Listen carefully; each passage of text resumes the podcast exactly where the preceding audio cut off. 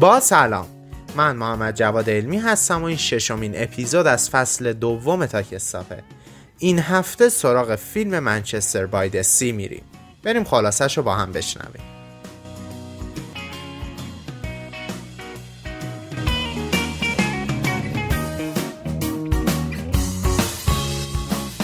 لی چندلر یک جوون سخخوشه که به خاطر اتفاق بدی که در جوونیش افتاده از شهرشون به یک جای دیگه رفته.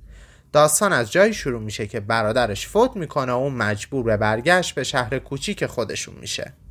اونجاست که می‌فهمه هزانت پسر برادرش به اون واگذار شده و باید به اینجا نقل مکان کنه. چند سال پیش اون با بیاحتیاطیش باعث مرگ فرزندان خودش و آتیش سوزی خونشون شده بود و اینجا براش مثل جهنم بود. باورش نمی‌شد که برادرش نه تنها پسرش رو بهش سپرده بلکه ازش خواسته که به اینجا برگرده و زندگی کنه. از اینجا به بعد ما شاهد کشمکش لی و پسر برادرش یعنی پاتریک هستیم. لی از پاتریک می‌خواد که با او به بوستون بیاد اما پاتریک نمی‌خواد زندگیش رو رها کنه. لی هم نمی‌تونه خاطرات بدش رو پشت سر بگذاره و در نهایت مجبور میشن جدا از هم زندگی کنن. تیم تاکستاب با کلمات و عبارات مهم این فیلم دو تا داستان براتون آماده کرده که بهتون کمک می‌کنه این کلمات رو راحت تر به خاطر بسپارید. بریم با همدیگه این داستان ها رو بشنویم.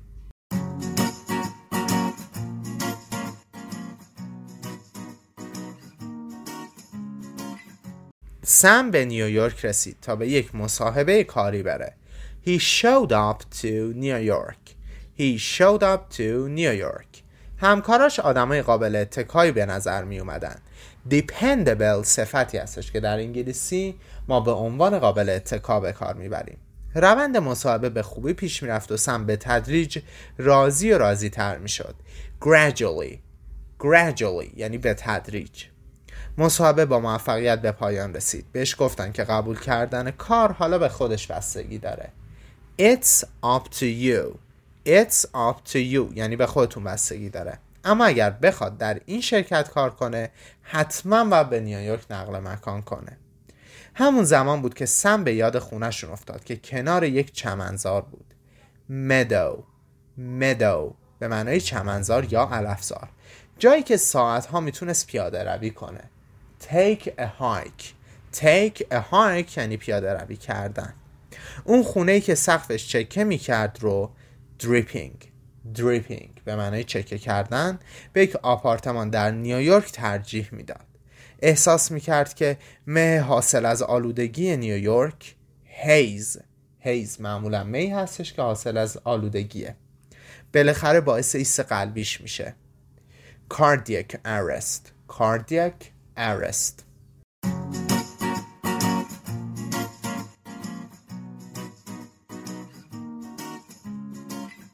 امیدوارم از داستان اول لذت برده باشید. بریم سراغ دومین داستان. جک تعمیرکار یک ساختمون بود. هندی من هندی من به معنی تعمیرکار حس می‌کرد که مستجرهای ساختمون تننتس تننتس از قصبش گیر میدن و اذیتش می‌کنن. Pick on somebody. Pick on somebody. یعنی کسی رو اذیت کنیم از قصد به طوری که عادلانه نباشه.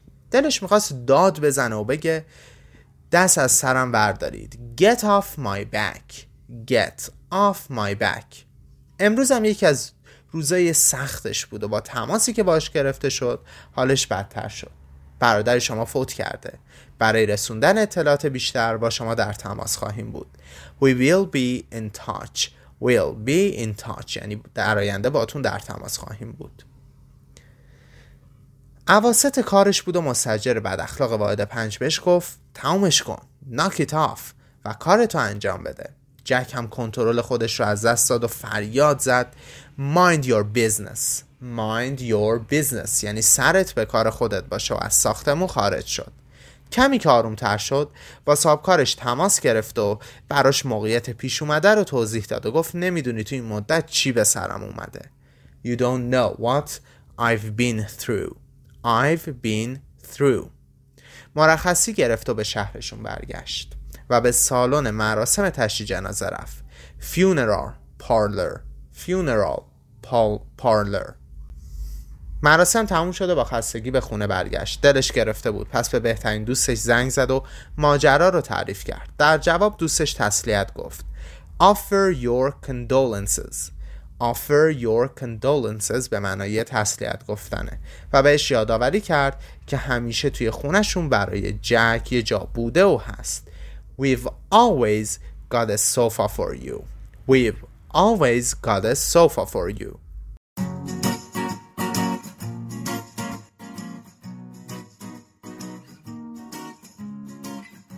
امیدوارم که شما هم مثل ما از دیدن این فیلم لذت برده باشید.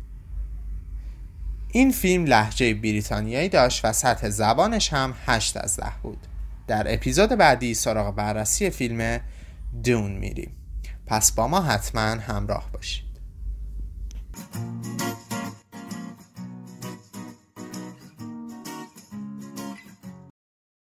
بابت تاخیر زیاد پیش اومده بین پخش این اپیزود و اپیزود قبلی ازتون عذر می‌خوام. سعی کردیم با این اپیزود تا حد این اتفاق رو براتون جبران کنیم. ما با نگاه ها و شنیده شدن توسط شما رشد می‌کنیم. اگر از این اپیزود خوشتون اومده یادتون نره ما رو به دوستاتون معرفی کنید. توی ایستگاه بعدی میبینمتون. خدا نگهدار.